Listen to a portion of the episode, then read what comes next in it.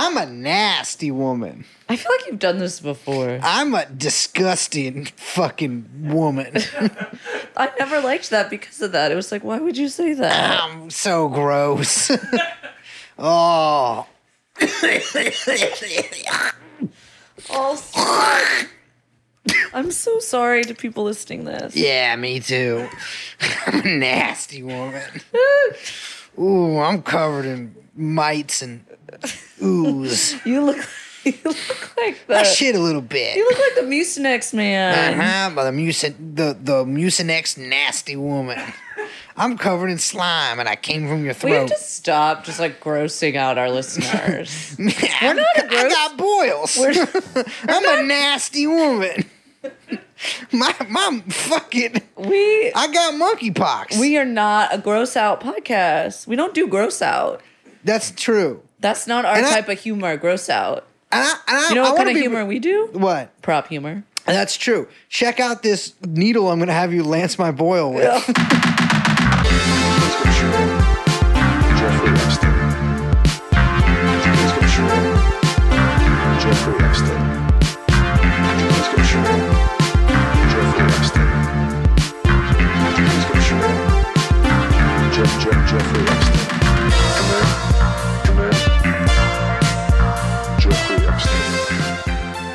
like to strand your ass in a national park. What does that even mean? Oh, I- strand me? Yeah. Be like So that I could enjoy all the natural beauty alone without you? That's very mm-hmm. thoughtful. Thank until you. nightfall mm. when the the creatures emerge. Hello, everyone. I'm Liz. My name is the creature of the deep, Brace, and of course we have with us producer Young Chomsky, who I met when he was but a babe in the woods, and is now a nasty woman adult. You just wanted to say babe in the woods. Mm-hmm. Um, I'm not even going to let you jump in, but I am going to say this to our listeners. I'm not going to let Brace announce the tour dates because I think it's painful for everyone involved. But we are going on tour. There are still tickets available, and there's going to be a little link in the description. Why don't you just check it out there? Because I don't want Brace to say anything. I don't want to be here for another 45 minutes.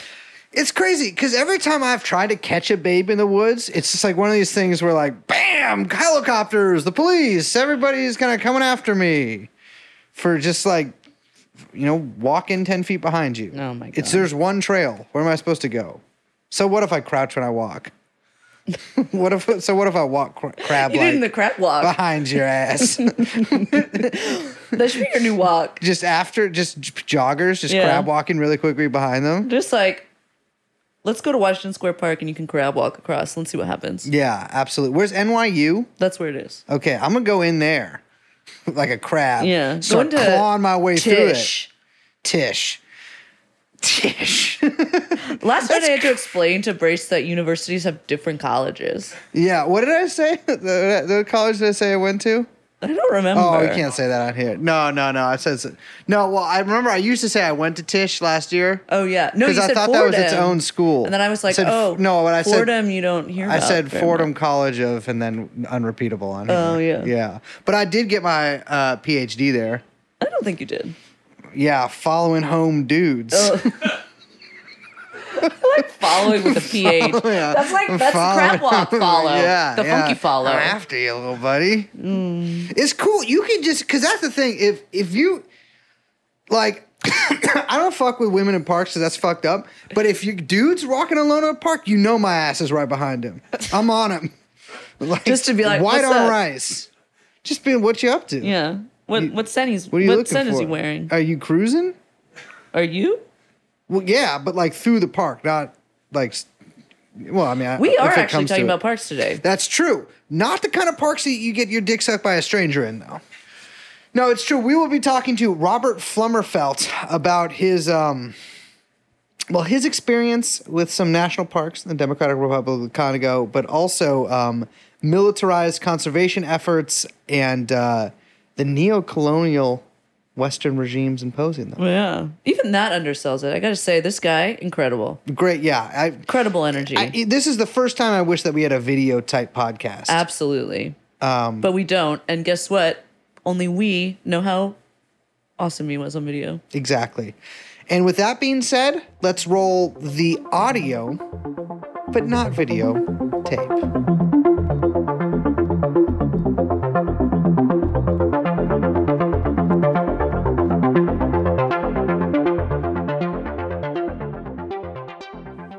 Ladies and gentlemen, welcome to TrueAnon. We are currently in a formerly decommissioned Soviet cargo aircraft running on one engine, lilting to the side, Lilting, lilting. Hmm. The aircraft's lilting like my voice. over the skies of Africa, transporting a VHS copy of the movie Blood Diamond to Elon Musk's incestual father and his daughter wife. With us in the cargo hold, we have investigative journalist Robert Flummerfelt. Robert, welcome to the show. How you doing? Hey, thanks for having me, guys. I'm excited. to Thanks be so here. much for coming on. So, all right, before we get started, well, actually, to start us, that we've had a lot of guests on the show that personally I've wanted to kill.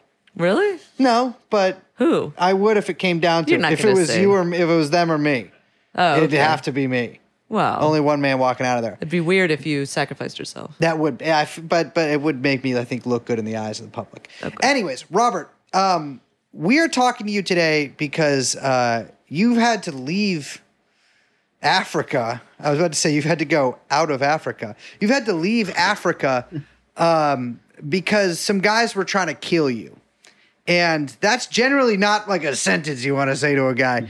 It doesn't play well at parties. Um, can you, before we really get started here on talking about the general gist of what we're talking about, can you tell us why you are currently uh, not in Africa right now? Yeah, yeah. Um, uh, so um, a little bit of a gonna have to be a little bit of a multi-layered answer here, but I'll I'll move through it a little bit briskly.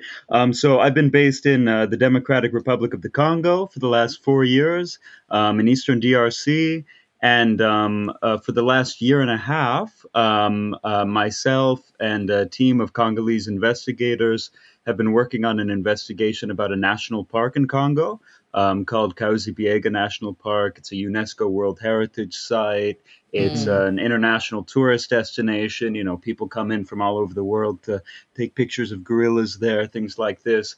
Um, and it's also a park which uh, has received enormous um, financial support from a lot of different governments in the global north, the German government, US government in different time periods. And anyway, um, we did this investigation of about a year and a half in this park documenting how um, park rangers have been um, sent on a you know organized campaign to burn down villages inhabited by an indigenous community, um, shell them with heavy weapons. You know, in the campaign, sort of indiscriminately firing at civilians, even with you know sort of belt-fed machine guns, employing heavy weapons like mortars and rockets, organizing group rape of indigenous women, all as part of a, a campaign to uh, push these people off of their land.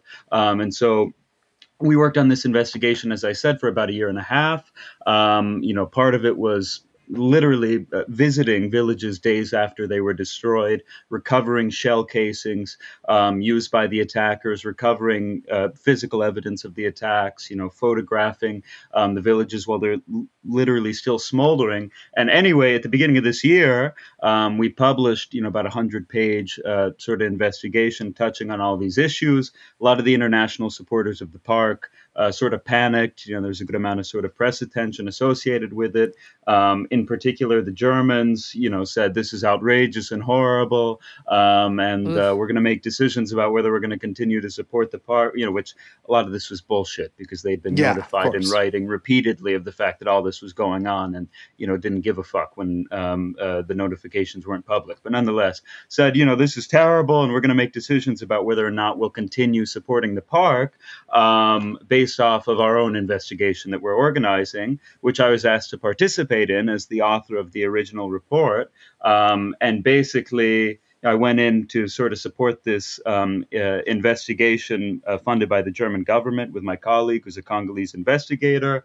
Um, and we can get into some of the dynamics around all this. It's a little complicated, but the whole thing was really run like a blunt and violent cover up in a lot of different ways. Sources were intimidated, investigators laughed about gang rape, and in the end, it culminated in efforts by high level people working for this park um, to hunt down and kill myself, my colleague, as well as um, uh, leaders of the community. So, you know, a ton of people were forced into hiding. My colleague is in a safe house with his family. I was forced to uh, flee the country. You know, guys with guns turned up at my apartment. Ditto for my uh, for my colleague. Ditto for leaders of the community um, who, well, guys with guns turned up in their villages, sort of looking for them, for Multiple leaders of the community who are key sources for this um, investigation. So basically, the short of it is that senior people sort of working with this park um, have been trying to uh, silence everybody who's uh, sought to document or be, you know, an outspoken critic of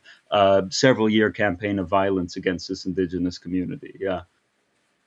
So can we talk a little bit about this park? Like why is like what's the little bit of the history of the park and why is it so supported by all these, you know, governments? You you mentioned the German government at other times uh, you know, in the past the US government. Like what's a little bit of the history here?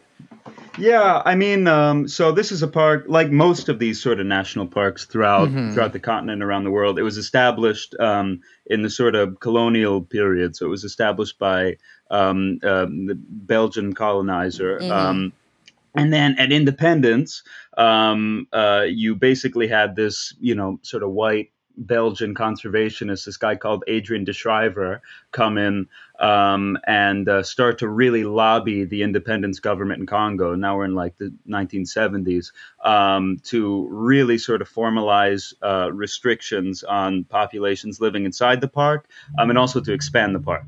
And so this guy Deschryver went in, and there was this particular indigenous community that that I've been talking about, the Batwa, um, who you know for whom this area inside this park is their ancestral homeland. They've lived there literally for um, uh, millennia, um, since time immemorial. And uh, this guy, Deschryver, who, by the way, I mean, he's like really a lion figure until today, you know, among conservationists. He was like the last. Uh, uh, one of the last sons of the minister, or, yeah, he was the son of the last minister of the colonies or something, Oof. you know. So there's like the standard, Belgium?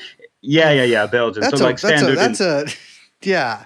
That's like being the son of uh, Otto Skorzeny or something. That's not a Yeah, that's like not exactly, a right, great yeah, Belgian Yes. minister of the Congo is probably one of the most bloodthirsty jobs that you can get in the, the 20th Hundred century. percent, hundred percent, and that's like you know with all these things, it's like these direct links um, to you know sort of en- enormously destructive colonial enterprises. But anyway, this dude comes in, you know, and like I said, until today, you know, you got on Reddit like videos of the guy walking around with gorillas, and you know, people sort of um, uh, masturbating about it. But nonetheless, this guy comes in and um, he talks to members of the indigenous community. Says, "Can you show me where all the gorillas are? Show me the different areas, the flora and the fauna." Um, uh, you know, he sort of maps out the the uh, the area that would become the park a little bit. Then he goes back to Europe, comes back not long thereafter, accompanied by park guards and soldiers, and tells the community, "This is no longer your land. You got to get the hell out of here." You know, the village is burnt down. Everyone forced out at gunpoint. That was in the middle of the 1970s. Um, so then you had this community living in really, really enormously um, terrible conditions for several decades. Um, by some estimates, about half of the community dies off from that point. Um, and you've also got this sort of progressive um, death of sort of cultural elements that are really core to the existence of this community. So really, sort of, you know, this is this project is genocidal in its impact um, on the Batwa. Um, then come 2018, you've got sort of a radical core of the leadership um, make a decision, you know, damn the torpedoes, fuck the consequences. We're going to go back in. You know, this land is ours. We've received however many broken promises for decades, whatever. We're going to go back in and rebuild our villages. So in 2018, you've got this return, villages rebuilt, and this is when you have the beginning of this new wave of enormous violence, incidentally backed at different points by the U.S. government, German government, other sort of international actors. Yeah. When we were talking yesterday, you kind of described this as, um, I mean, you just you described it very directly as neo-colonialism, and I think a lot of people, when they hear that term, they don't usually associate it with like conservation movements, right? And there's a sense in I don't know in Western governments, global North governments that like we were talking about this yesterday and you said like why are the government supporting this like what are they getting out of this other than it's you know it's a kind of like greenwashing Yeah. um but what is the kind of direct link there like can you explain that kind of how you were explaining it to us yesterday Yeah, I mean, there's there's uh, lots of sort of different entry points for it. Um, but one that I think is interesting. I mean, you mentioned the greenwashing, which is sort of a helpful, you know, sort of entry point. Uh, one of the major supporters of this park um, is an outfit called Wildlife Conservation Society. Enormous organization. Um, they're based out of the Bronx Zoo. Um, you know, they're sort of like the World Wildlife Fund. There's like a handful of these sorts of organizations all over. Um, you know, first of all, just look at like you know you can go on their website. Look at wildlife conservation society's corporate partners. You know it's like outfits like chevron dow chemical um, uh, you know um, jp Yeah. morgan chase um, mitsubishi. Yeah and so you know basically like uh, all the actors who you know are most immediately responsible for the climate crisis. And anybody who's ever napalmed a forest just to get one Yeah, little right. kid Yeah, yeah burned totally to death. totally. Yeah backroom boys at dow yeah. Um and so all the you know all these everyone who's ever you know basically um, had any sort of role in in the climate crisis all the sort of worst actors getting together behind this enormous sort of greenwashing front you know because there's like a tree as the logo. Um, but also for like a lot of these governments you know you look at these governments german government us government so forth.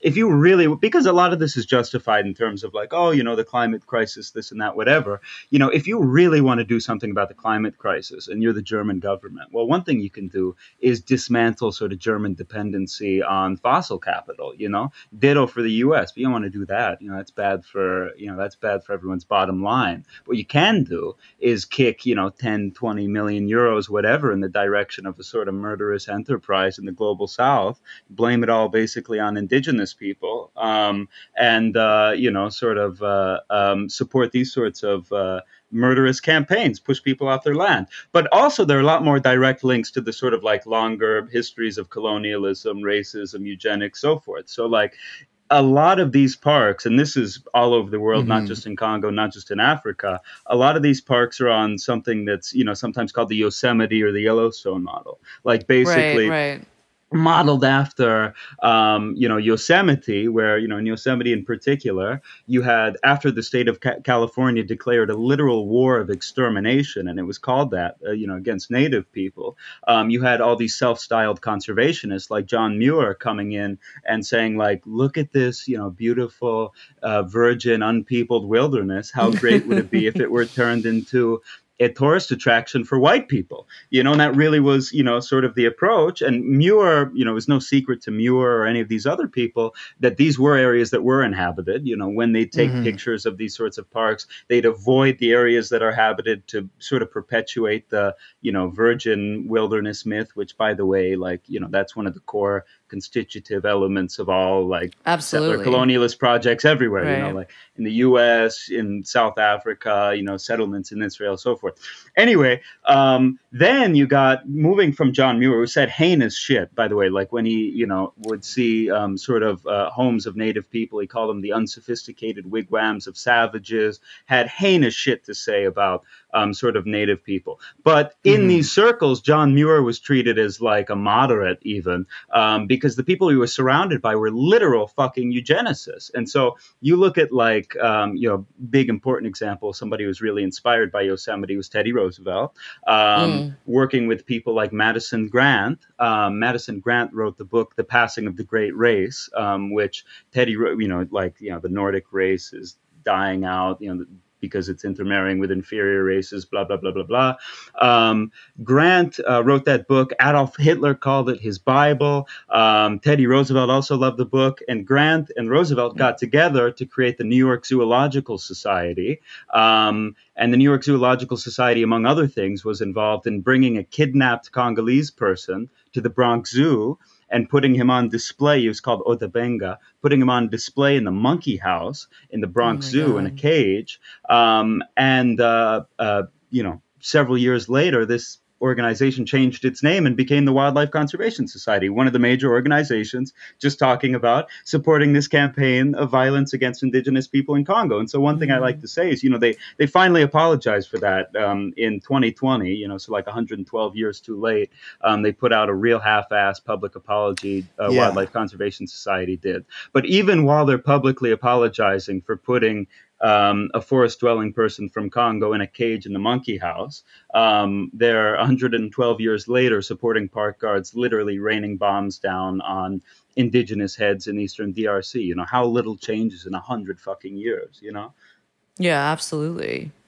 Yeah. So, well, first of all, that is it. Just, I mean, that that seems to have actually been a pretty common practice around hundred years ago. I mean, even less than I guess hundred. Yeah, is just taking black people from Africa and like essentially displaying them on zoos. I know in zoos. I know there's a pretty famous photograph of uh, of some of some black people basically being jeered at in a zoo. I think in Denmark, although don't quote me on that. But one of those, probably Belgium, frankly Um, you know, I think it's kind of impossible to separate a lot of this stuff, you know, stepping back a little bit back in a time a little bit, separate a lot of this stuff from Europeans' um, management, let's say, of the Congo in particular.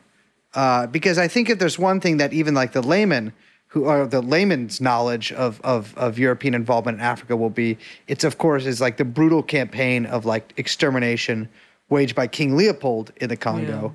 And then famously, uh, you know, the assassination of Patrice Lumumba um, in, I think, 61, I believe. Uh, and, uh, and of course, the basically descent into just dictatorship and really rough, rough few decades following that. Um, and so I, I guess like just to, to even to even step back and, and to and to bring this into the present moment, like really like from from early European uh, contact with the Congo until now, it seems like there's a pretty through line uh, of, of brutality, essentially. Yeah. Um, no, I mean that's it. It's sort of uh, you know this is uh, one of the sort of primary reasons um, I uh, uh, was interested in sort of beginning working in Congo. You know, this is an area that's really sort of been carved out as a sort of like you know European backed charnel house over and over again. Um, you know, mostly to uh, you know underwrite sort of enormous leaps in sort of technological development. So you alluded you know a little bit to Belgian colonialism. You've got the um, sort of era um, in which you know was run the Congo was run as sort of a personal fiefdom for this guy King Leopold II. Um, in that period, somewhere between five and ten million um, Congolese people were killed, um, mostly to provide you know sort of so-called red rubber, um, to provide rubber that really became the bedrock of the sort of Fordist automobile Right. manufacturing boom. Um, you know, which is also interesting in connection with thinking about the climate crisis and the fact that the climate crisis is, you know, the excuse used for, you know, massacring Congolese people today. But nonetheless, um, and then you've got, you know, as you mentioned, um, uh, you, you've got sort of the Belgian Congo that runs until 1960, and then come 1960, the Congo has basically its only, you know, really truly democratically elected leader, Patrice Lumumba. Yeah. Um, Lumumba's allowed to run the country for nine months um, and uh, is assassinated through um, uh, a plot that's sort of the product of collusion between the Belgians, the U.S. government, and the United Nations. And you know, a lot of people miss the UN role with this, but there's a really good book uh, by Ludo De Witte, um, "The Assassination of Lumumba," that's really like chapter and verse on the UN role. Uh, but nonetheless, I mean, it's if you look at the Congo crisis, that period where you know everyone's scrambling to assassinate Lumumba, it's really sort of remarkable the shit that went down. You know, basically the two most mineral wealthy provinces in the country, um, Western governments backed uh, enormous sort of secessionist movements. Uh, the biggest one was called Katanga. Um, the sort of gendarme that you know led the secessionist movement was literally led by you know a bunch of white European mercenaries, almost Famously all so, like yeah. former Italian fascists, members of the Waffen SS, and dudes from uh, you know like Rhodesia, South Africa, so forth. Um, uh, the CIA provided French fighter jets to support this um, sort of outfit. They killed somewhere between 60 and 70,000 members of this one ethnic group that was resisting before the end of 1960 alone. So it's like a five, six month period. Um, and uh, then ultimately, um, you know, through again, sort of collaboration between the CIA, the UN, and and the Belgians. Um, you've got Lumumba, who was not a communist, was not, you know, this is like this is one of the reasons Congo is one of the places where a lot of the sort of bullshit about U.S. foreign policy during the Cold War goes to die. You know, there was not, Right, There, right. there wasn't even a sort of like looming specter of Soviet intervention or anything. Um, there's just nothing. But anyway, you know, just sort of like a basic uh, commitment to um, independence from sort of neo-colonial control of resources. But anyway, um, uh, Lumumba is uh, sort of rounded up with intelligence reports from the CIA, shipped off to um, the province you have the gendarmerie led by the Nazis and so forth, um, and uh, you know chopped up and dissolved in acid. Um, and uh, you know you've got remarkable shit coming out of the Eisenhower White House and the sort of key people in the UN, people like Andrew. Uh, Cordier was his name, was the American head of the UN in Congo temporarily. You know, stuff like Lumumba is Africa's little Hitler. Yeah. Um, you know, never right. mind the fact that, like, you know, actual fucking members of the Waffen SS are exterminating 70,000 members of one ethnic group um, with, with CIA support. You know, that doesn't frustrate such sort of polite moral formulations. Um, but really sort of heinous shit. Um, and then after that, uh, as you alluded to, you've got three decades of uh, dictatorship under this guy Mobutu. Um, part of the reason that the CIA was so enthusiastic about continuing to support Mobutu, yes, he facilitated all the minerals being sucked up out of the Congo, of course, um, but also he used the Congo as sort of a platform uh, to facilitate the U.S. foreign policy objectives in Angola, where the U.S. Right. was literally working alongside soldiers of apartheid South Africa. Um, you know, and in the Reagan years alone in Angola, you got something like a million people um, dead because of you know because of the sort of U.S. foreign policy commitments there. So anyway, and and by the way, you know, we mentioned sort of like you know the whole like Dow thing with the Yeah. um, with the napalm. Uh, interesting, or yeah, it was was it Agent Orange or napalm? No, it was, it was napalm, right? Dow Chemical. I think it was uh, well, it was definitely Agent Orange, but Ah, fuck. Okay, believe well, you napalm know, as that's, well. Yeah, Yeah. It shows how much I know. But nonetheless, Well, both are is- useful for with, with napalm, you know, speaking of napalm, um, uh, speaking of napalm, um, uh, Andrew Young later testified, you know, he had first heard of napalm being used in the war in Angola, where the U.S. backed Portugal, you know, against the sort of anti-colonialists. And then when you know the sort of Portuguese fascist order collapsed, um, the U.S. started working with apartheid South Africa because yeah, you know, I mean, same difference. Um, so anyway, point is, um, you, you've got sort of three decades of dictatorship, and then Mhm. after that, um, uh, you know, you've got the end of the Cold War, and basically at the end of the Cold War, a bunch of sort of Western and Soviet-backed stooges throughout the continent collapse because they lose their sort of you know political funding. utility, And whatever. Yeah, yeah, yeah. There's, there's Um, no trade anymore. Yeah. Ex- right, exactly. Um, and so you had in that period of like enormous instability throughout the continent, um, again, substantial U.S. support for an enormous invasion in 1996, spearheaded by uh, Uganda and Rwanda, you know, two most powerful neighbors of the Congo, where you know Mhm. that sort of begins the war that continues until today. In that conflict alone, you've got somewhere between five and six million people dead. Um, At one point in the conflict, like in 2002. Um, you look at uh, the UN Group of Experts report, you had um, people literally being forced at gunpoint to, you know, pull this mineral columbite tantalite out of the ground. Again, coltan, like, you know, the material bedrock of leaps in, you know, revolution in microcomputing. Um, And you've got really ridiculous examples. Like um, there's an example of uh, executives at uh, a Citibank on the Yeah. phone with commanders of uh, Rwandan-backed proxy forces, like we need more coltan because of the Christmas release of the fucking Sony PlayStation 2. You know, like again, a really direct relationship between enormous that is just suffering and astounding. destruction in the Congo and really substantial leaps in development um, in uh, in the rest of the world. Um, and that you know pretty much brings us up to the present when there are where there are lots of sort of foul and destructive neo-colonial enterprises sort of operating all around with tons of uh, European uh, you know support or tons of support from governments in the global north. And this park's just one of them. Yeah. Well, well, Robert, I mean that that you know basically in this sort of history, his, this brief history of the Congo that we've just went through, a Congo in the 20th century. Now that we're in the 21st century, you know, there's there's technically no longer a Congo, you know, any a war or a crisis, although there is a lot of armed conflict in the country. Um, but there there there's this militarized sort of part guard force that is just going. I mean, reading through some of this report, I mean, going through these villages and just spraying them with machine guns, you know, hitting them with mortars. I mean, we're talking about villages of of of, of just people living living here in this park, hitting them with mortars, RPGs, machine guns, and it's just it's it's sort of astounding. And and one wonders. I mean, we talked about this yesterday. Is you know, the question here is, is what on earth would these people, like the actual Congolese people, get out of this? And that, that that doesn't that doesn't make a lot of sense to to to an outside observer here. And and something you pointed out is there's actually nothing nothing in it for them whatsoever.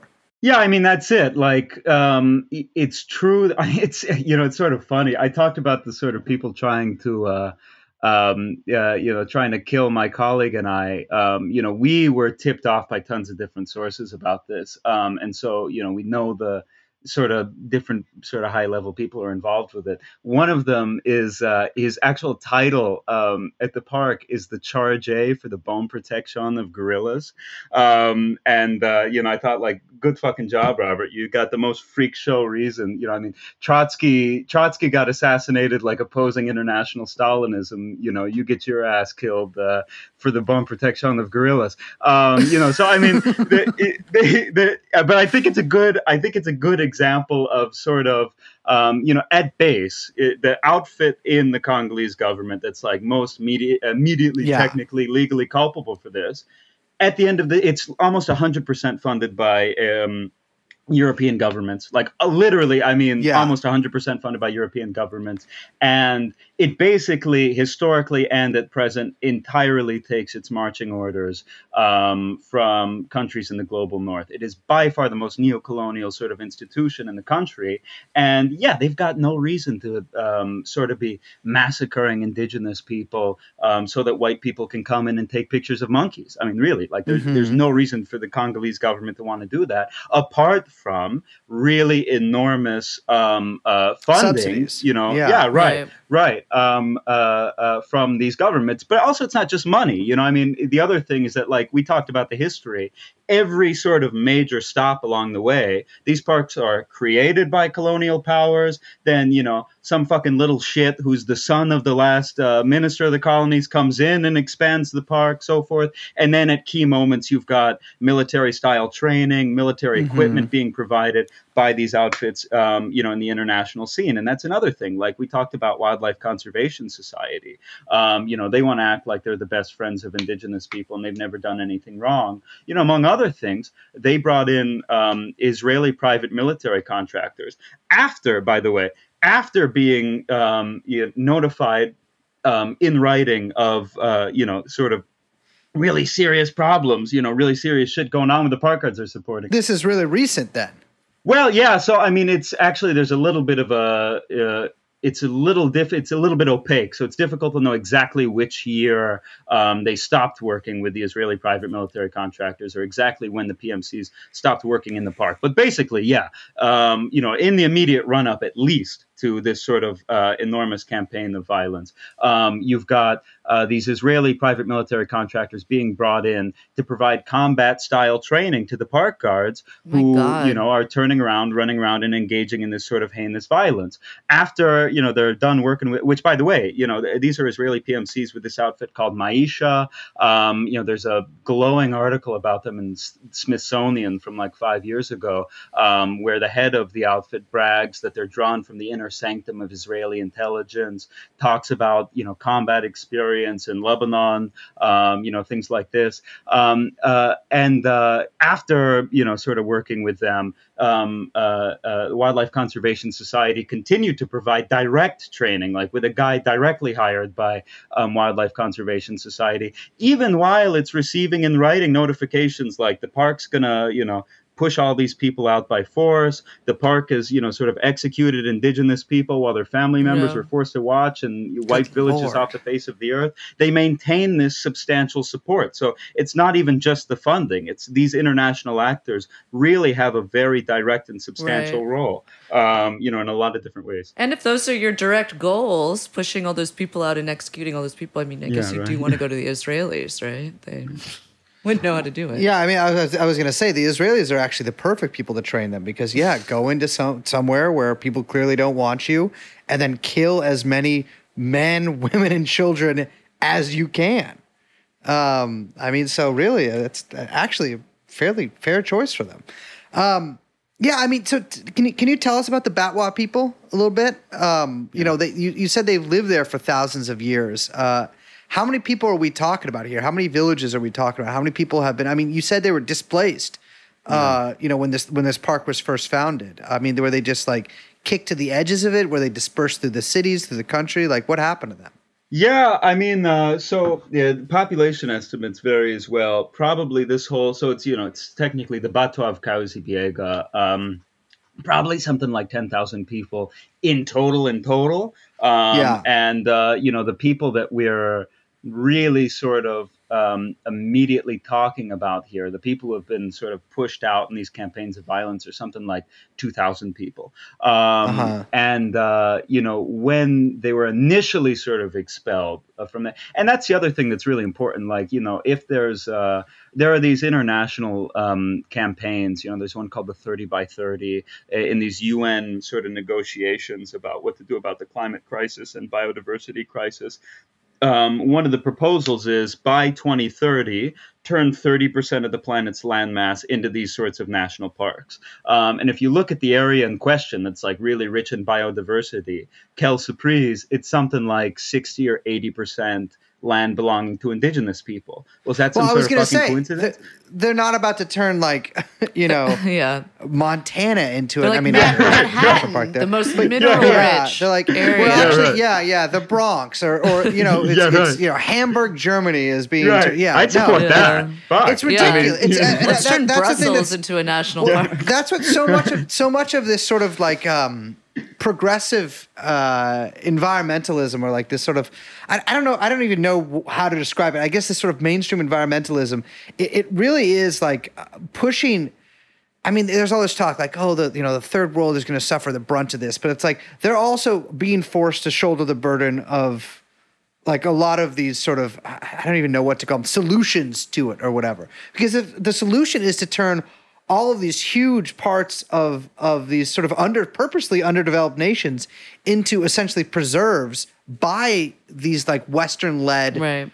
you know regimes it, it i mean it, it seems a little ridiculous it's like well you guys unfortunately did not invent uh, mass industry in the same or like you know the, you guys didn't have the industrial revolution the But same the time we did so underdevelopment of the South is key to the development of the North. I mean, Exactly. that's always been the So case. And so you see it with if there's going to be a green transition, it's going to have to be the same, and the same the same dynamic is going to have to continue in order to propel that production transition in the in in, in the North, right? it's greenwashing on an insane Yeah. level because it's being done in this way that i think It's like green inception. Yeah, it, it just like all like it's a, all these environmentalists like, well, I don't know. It seems like a good idea. Like you know, they, they shouldn't they shouldn't be burning. I mean, China. You, you you see China talk about this all the time. It's like, well, you guys got to do it. like, how come we don't get to do it? Well, and you- so that's why you see a lot of, I mean, you know, for various reasons, lots of different political reasons, but a lot of governments in Africa saying like, we're not saying anything bad about China right now. like Yeah. they're at least they're building us some hospitals right now. You know what I'm saying? Like at least we're starting to develop some things. yeah, they'll build you a bridge. Yeah.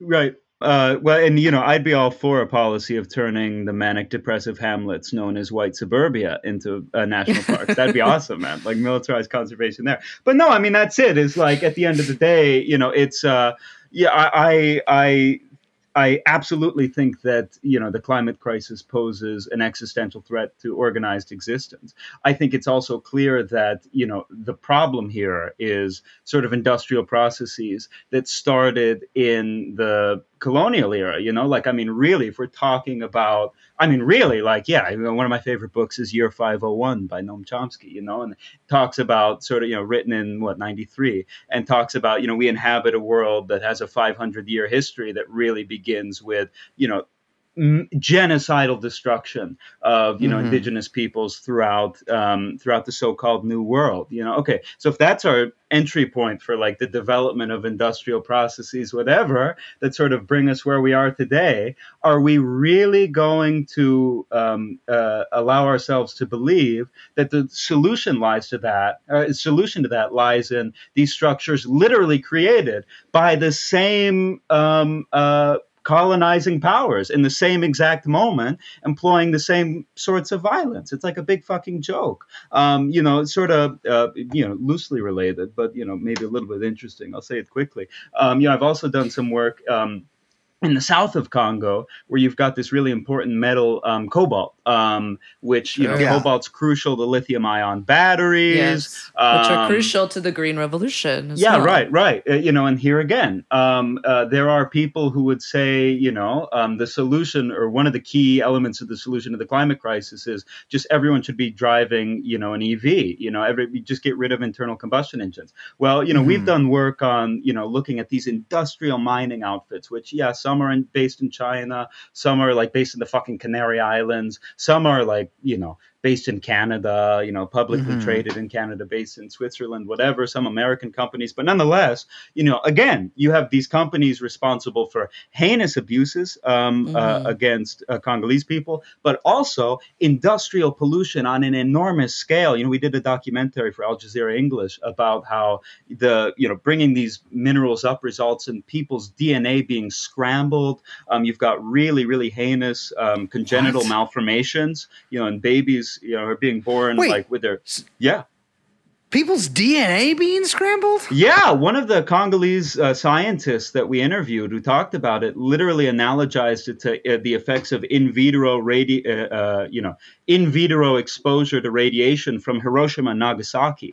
Like Jesus really Christ. enormous, um, really enormous negative health impacts associated with it, impacting like a- an enormous part of the population in the south of Congo, on top of um, uh, really serious organized human rights abuses, uh, so forth. And here again, it's like the way we're going to solve the climate crisis, you know, which is a you know a process that started with the uh, devaluation and destruction of Congolese life, you know, in part because of the red rubber dynamic, is continue the devaluation and destruction of Congolese life.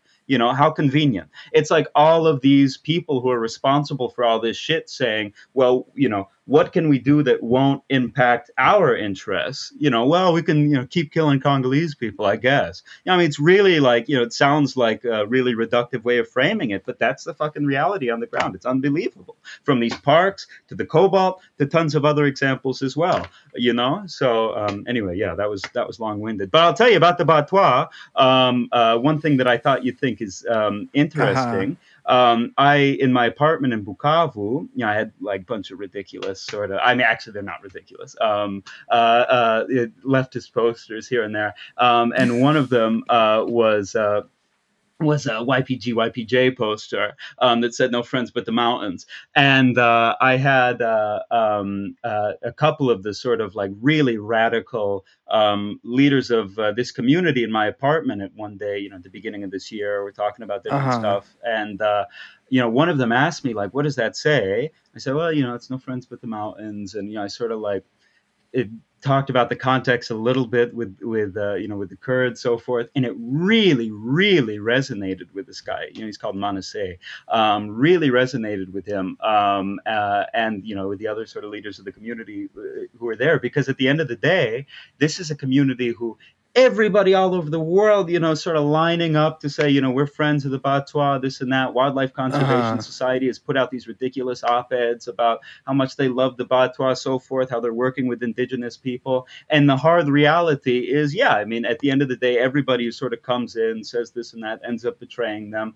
Um, you know, even members of other communities, so forth, you know, really sort of like all of the um, ugliest trappings of what a lot of indigenous communities all over the world experience, you know, really on um, full display with uh, with the Batwa. So, you know, it's just a little anecdote. Yeah.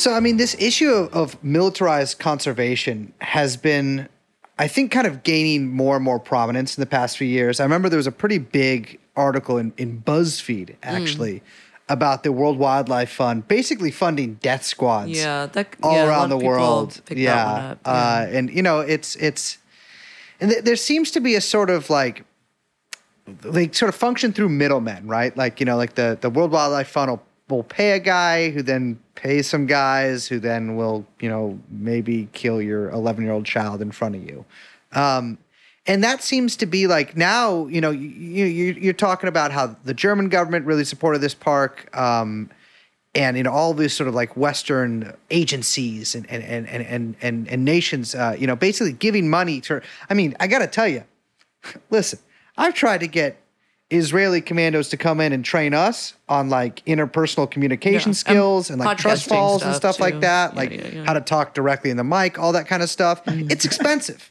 you know. I spent my whole life savings on those two days with. I mean, Yael, he was fantastic, Mm. but like, uh, you know, my, my my question here is. uh it, it- you know, you, now that you've you you you have alerted these these basically these agencies, these governments to to the abuses that are going on against the Batwa, against you know the the the the, the violence that's being inflicted by these park guards here. What has happened? Has anything actually changed here? Yeah. Well, you know, I mean, that's it. Is like uh, I one anecdote that uh, I tell a lot. That's a really sort of important example of this. Um, in the middle of last year, so like yeah, July 2021, um, there was a really enormous attack. Like I mentioned, you know, our team was you know, literally there on the ground. You know, when we got there, there's still like blood-stained greenery drying in the sun. You know, we, we were there while one member of the community was buried. There at the freshly dug graves of others, collecting the you know shell casings from PKM belt-fed machine guns and from the um, AK-47s used by the attackers, boxes, a really enormous amount of physical evidence. Um, we wrote a letter that was private, um, you know, so it was not you know circulated publicly. That was co-signed by minority rights, by Amnesty International, you know, not by like. Uh, you know, it's not the Girl Scouts of America or something. You know, it's sort of uh, big organizations, and it went to all the international supporters um, of the park, including the German government. Um, and the letter basically said, um, you know, there's been these enormous attacks, um, uh, villages shelled with heavy weapons, Batwa killed execution style while family members were made to watch, things like this. Okay.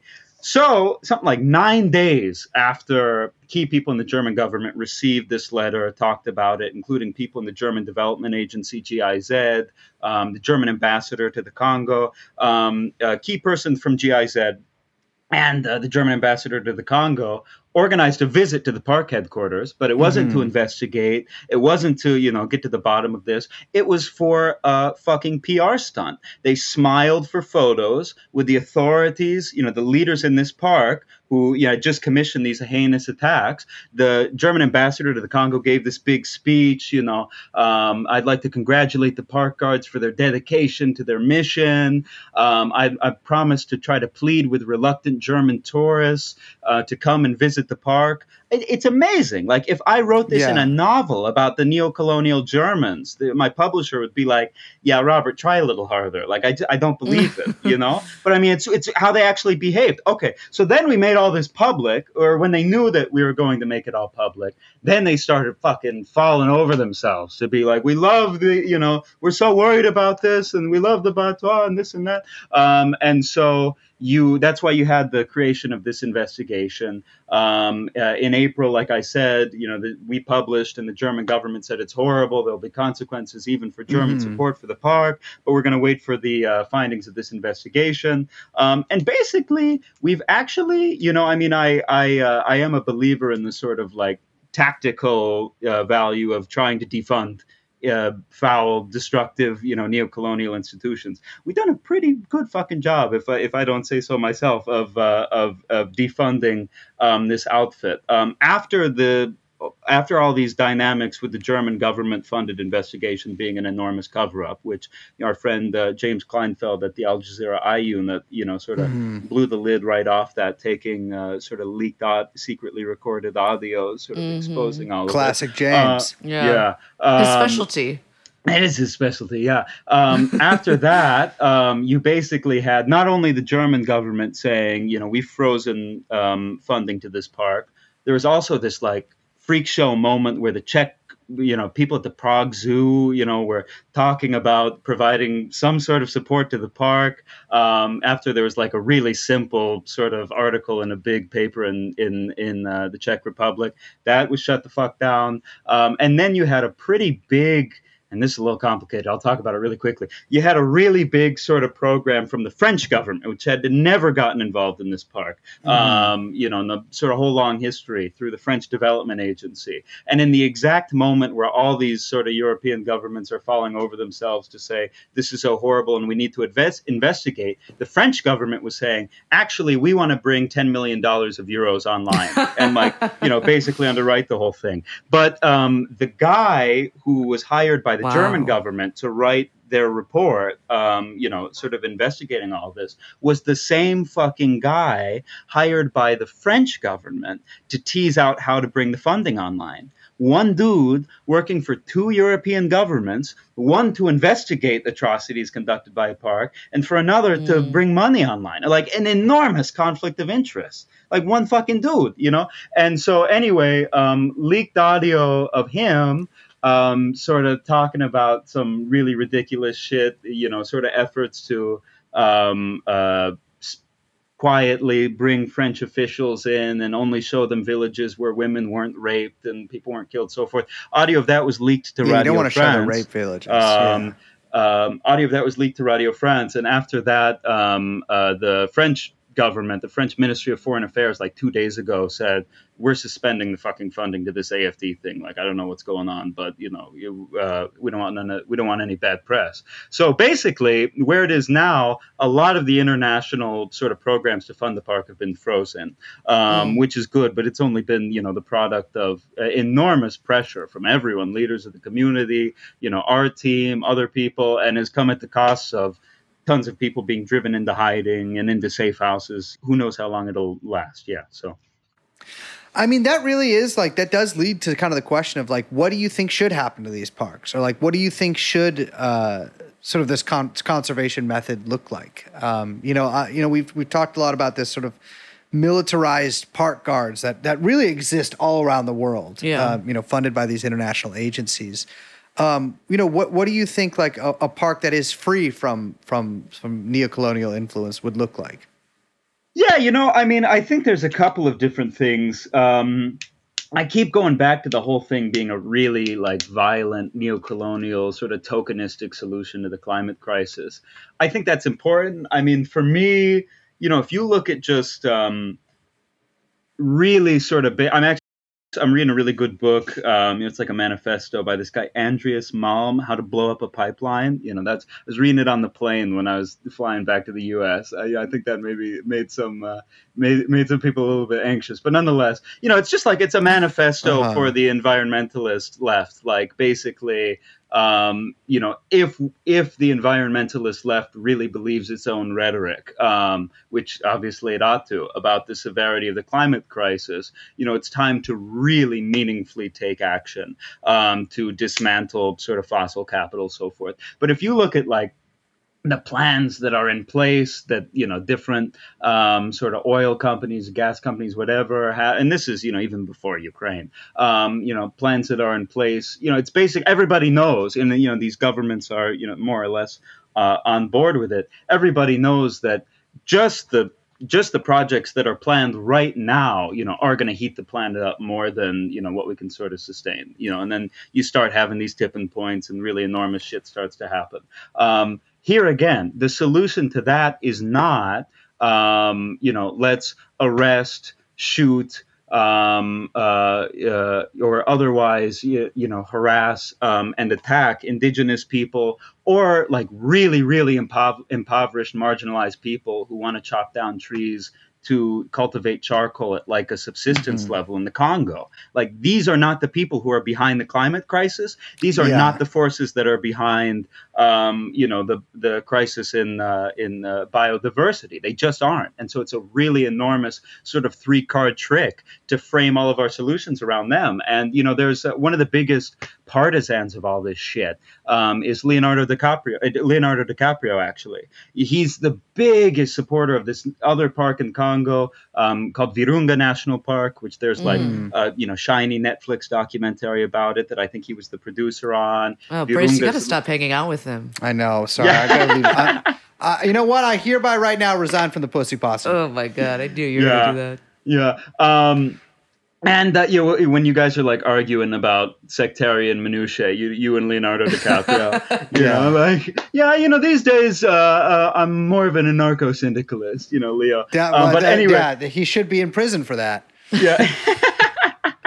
but anyway, um, you know, uh, you've got you've got this other park, Virunga. It's run literally run by a Belgian prince, um, this guy called Emmanuel de Merode. Um, and you know, Leo Leo's an enormous supporter of this park. And there was this big documentary, like I mentioned, made about it. And there's a really interesting scene in this documentary um, because you know uh, the the Belgian prince is sort of sitting there with one of his main like um, deputies in the park, um, and they're talking about this British oil company that wants to come in to exploit, you know, the natural resources in the park. And uh, de Merode says, "We're not going to win this battle by, you know, blocking them from entering or using our weapons. We're going to win this battle by documenting everything."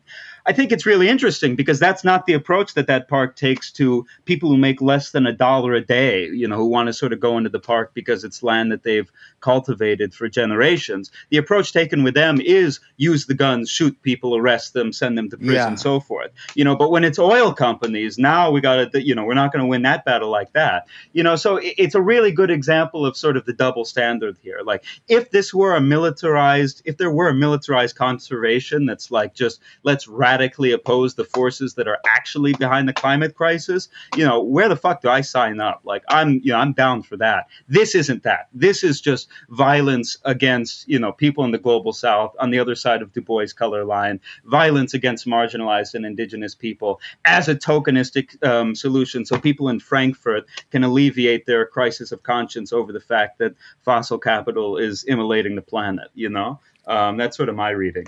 Well, I, I you know something that I always comes to mind is that like for you know Bill Gates and and people like that always talk about sort of overpopulation like in Africa Yeah. Or overpopulation in, in, in Asia wherever. And underpopulation in the Golden Well, yeah, well that's that's become a much more enough. recently uh, Yeah. very very large talking point. One billion Americans. Um, but uh, but you know, I mean, and especially in terms, you know, framed in terms of, of of climate and things like that. But it's like, you know, you don't have to be a fucking genius. Certainly, I'm not a genius to think that like, well, I don't know if a family of ten in you know DRC uh, is consuming as much energy as like one guy who's fucking playing Switch, ordering his fucking Postmates. Uh, what other things do people do? Um, you know, all driving his Yeah, fucking and car. it's all just like, it's like insane. It's, like insane racist propaganda also that- for the North. really what it because on the yeah. other flip side of it too is that they're all then doing all. I mean, the like microloan financing to build these Oh massive God, smart yeah. cities that are they want to just like you know uh, develop out all through Africa that are just like you know huge horrific population center. I mean, you know, like it, complete. It's there's a complete and total. Like it, none of it's logical, right? It's like it's all serving all different, all the kind of same uh, nefarious purposes. It's all it's all one it's all one thing, yeah. you know. Right. Yeah, I mean, I agree. Uh, I, I, I don't know if I got anything. I mean, it's like all this Malthusian bullshit. I, I mean, Yeah. also like Yeah, I that's what mentioned, is. Yeah, and I, I mentioned on the call yesterday. You know, another thing like there's a obsession with. I mean, uh, we we had this meeting with um, you know, people in the German government in Frankfurt after the sort of like murder plot dynamic, and the only time in that meeting where we talked about the destruction of villages, things like this, only time this goon with this German development bank. Um, uh, used the word tragic was when he was talking about deforestation. Um, like that was the only time he used the word tra- like Yeah. that is the only use of anything like even connected to it, you know. Um, and he really did sort of. There was a point at which he literally insinuated like, okay, the reason you know people are being killed is because deforestation and i i said like i mean is it is it the position of you know the german government that uh, um, the reason that there have been heinous atrocities here is because of deforestation because that's like an amazing position for you to be taking He's Yeah. like no of course not da, da, da. but i mean if we really want to talk about drivers of deforestation like i mentioned on the call yesterday recently the Con- congo's treated as a solution country because it's like pro- i think it's the biggest sort of rainforest on the planet um, it's now it's a it's uh um, it, like in terms of some carbon this or that or something it actually sort of overtook the amazon. And uh, so congo's really treated as a solution country you know. We got to kill all sorts of congolese people to you know like really keep these trees in place um, because we're cer- certainly not going to do anything about it, all the other stuff causing causing the climate crisis. But anyway um, the uh, the Congolese uh, uh, environmental ministry recently lifted like a 20 year moratorium on industrial logging all throughout the country. Um, Mhm. And the justification that was provided for that was like, don't worry, we're going to expand the national parks. So, put differently, if you're an actor who's got millions of dollars who wants to come in and be behind an industrial logging operation, really destroy the forest on a massive scale, that's totally fine because we're going to expand these like ready-made militarized police forces Yeah. that are gunning down indigenous people for trying to access their ancestral lands or somebody who makes less than a dollar a day because they want to cultivate charcoal at a subsistence level. Like it's a really vulgar joke. It's like insane you know? Like it's tragedy and farce all at once yeah Yeah, I mean that was that was something I encountered in the Philippines. Is um, you know, all th- th- there was a lot of blame being given on like small scale illegal logging operations, uh, whereas the, you know the large scale ones that were actually being conducted by real, you know, in other parts of the country, legal logging, you know, firms or things like that, basically ignored. Um, you know, it's it's it's uh, the blame is is like you're saying put onto people who make you know what amounts to a dollar a day or or far less than that or nothing a day. Um you know we, we got to wrap up here. Uh you know you mentioned you know you you, you mentioned that you, you you haven't said his name. I think uh, you know in the article that james wrote uh it looks like you guys are not revealing the, the name of your you know congolese colleague because he's under threat by by the government there. Um it several several leaders uh indigenous leaders seems like the same same thing um are you going to be able to go back there at all do you think Yeah, I mean, um, so we uh, just like a couple days ago, um, uh, the sort of like core of the team who've been, you know, sort of paid to go after us. Um, uh, was at my colleague's apartment, you know, again with guns. You know, they're going to, um, you know, we're like I said, we're sort of consistently getting tipped off about everything as it's unfolding um, by people who are you know, close to it. You know, it's as much as I can say. Um, you know, people sort of heading to my place um, again soon, uh, purportedly. So, I mean, it's very hot right now. Um, I uh, I think realistically, you know, um, for my colleague, it's going to be a very long time. Um, for me as well, uh, you know, I mean, Congo's the only country I've ever worked in. Um, uh, I really, um, you know, I don't know. I mean, I, I love the Congo, um, but uh, realistically, yeah, it'll at least probably be a very long time before I can sort of go back. Um, yeah, so I don't, you know, I don't know. Um, it's sort of depressing to think about. Try to avoid thinking about it lately, but uh, um, you know, it sort of is what it is. Yeah. Well, shit, man. I don't want to depress you, but I guess you know. I, gotta say to somebody, um, you're kind of the outside of this. Basically, everything you've said in this conversation has been depressing to me. And I think for a lot of people will be pretty like mind blowing. I mean, this is just Yeah. really something and and this is also like such a testament to your work too. Is like this is just not out there enough. I mean, just, you know, a lot of people just don't know this information. They don't want to know this information is a lot a lot of the times the case. Yeah. Particularly in the you know, in the US and in Europe, a lot of people just don't want to hear this stuff because it's overwhelming and it's complicated and it's um, upsetting. Yeah, yeah. Pro- probably the most depressing thing that I said in this call is the fact that Leonardo DiCaprio is an anarcho syndicalist, though. Like, Yeah, I mean, that really that fucked my ass up, man. That's honestly, we're gonna have to have a meeting of the whole posse tonight and kind of figure out what to do with that. A consensus-based meeting of the pussy posse. Yeah, consensus based. Well, Robert, um, my advice uh, to you right now would be to not uh, let uh, any park guard shoot you. That seems yeah, like a really stay that safe. seems Number one, stay Yeah. safe.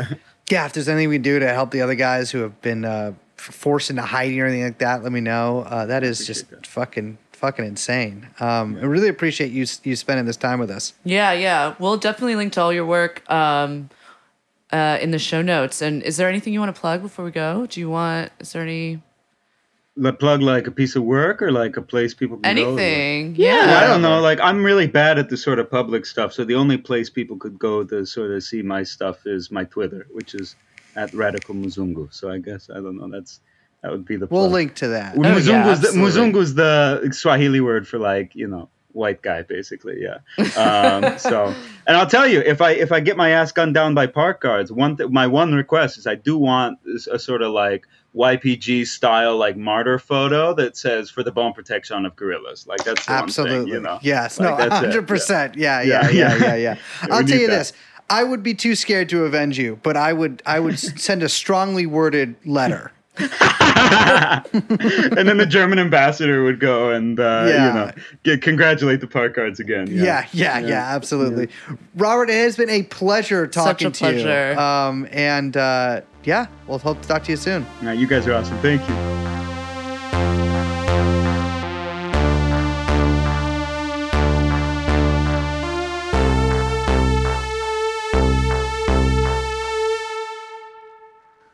Man, you got to get out of Cobalt. I'm in Cobalt. Yeah, that's why your DNA's all fucking scrambled. I'm head to toe Cobalt right now. that's why you're all scrambly. I'm always like, man, you know Brace, the man who looks like scrambled eggs. That's I, I tried to send my DNA to 23andMe. They un, unprompted. And they were like, I didn't pay them. I just sent it to them. it. It blew their data banks. Database. Yeah, they couldn't handle it. They got my shit. Well, I, I put in. Okay, well, mea culpa. Did not know that you could actually get DNA from a lot of different things. Thought it was, you know, but Thought I it was did- what? Blood? Hair? uh, like Don't a, answer a that. cousin to blood. I don't think it's a cousin, but okay. Well, it's related. Sort of share the same general home. This island of. General. yes. You know, they kind of live on the same. have you done 23andMe? Fuck no, dude. That's crazy. People who do that, by the way, if you're listening and you've done that, you stupid. What, what am I gonna find? What am I gonna find out from there? Yeah, I that don't know. I that I have some genetic abnormalities. I'm from a line of sick and twisted freaks, and then Yeah, I could have told you that. beautiful Jews. It's uh, you know my genetics are perfect. Have you seen all my moles? Here's my thing. What do you want to know about your genetics? That's weird. What are you gonna figure out from That's that? weird. You should think about that behavior and curb it. Yeah, I just sell straight up. I just sell my DNA unprompted to any company that wants it. Yeah. I've given Theranos, Dyson, uh, Naked Juice. A, lo- a kombucha you drink today, if you're out there drinking kombucha, it's got a little bit of the B man in it. I love this because I know these are all companies that Brace somehow this morning has come across. That's true. I will say. You're looking at vacuum I'm looking at a kombucha. I remember when you said Dyson the other day. When did I say Dyson? What was the? f- You said Dyson vacuum cleaner. I don't know in what context. All right. But you mentioned Dyson. Don't put this on me. Okay. Well, Okay. and then I can't remember the other. co- Naked Juice. You, what's Naked Juice? Is that a juice company? Okay. And what was the first thing I said? Theranos. oh yeah. I don't know really why I said that one. Oh, because you said blood. And Magnum XL condoms. Oh, is- yeah. That's Yeah, also nice something one. I've come across in the past uh, 24 hours. Uh, and Men- Mensa? It's that's another thing I've come across. And um, Raya. Raya. Raya and Mensa. Yeah, that's where I bet both of my um well, you know, do the poly Yeah, of your beautiful and- and- wives. Yeah, yeah. But non-religious, so it's cool. You know. What are we talking about? I don't know, but yeah. we haven't talked for a minute. How are you? We spent all day yesterday together. Yeah, that was like literally thousands of minutes ago. Yeah, that's true. I don't know. I'm all right. Yeah, I gotta go. You know, I gotta go. Oh yeah, you got a big weekend. Got a big weekend. a weekend. Yeah. You people will find out about it soon enough. I already know about it, so haha. Mm-hmm. Secrets. No, they'll find out safe about it when me. it hits their water supply. I gotta tell you, not enough people doing stuff to the water supply these days. Oh, I think people are doing stuff to the water supply. have you tried? We should do an episode on fluoride. Okay, I don't know. yeah. I mean, sure. Is it bad or good? No one knows.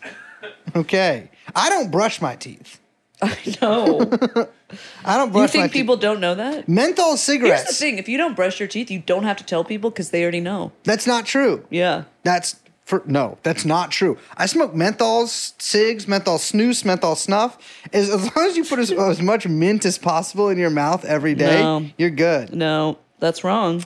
People you that- think that because that's what you 6,000 smell, That's what you taste. That's not mm-hmm. what the world smells, and that's not what the world tastes. Okay. Well, oh, granted, I have a full mouth of dead teeth, but that means that no one's going to try to take mine from me, which is a problem in some parts of the world. Will just take. You wake up some some some parts of this country. You wake up, all your teeth are gone.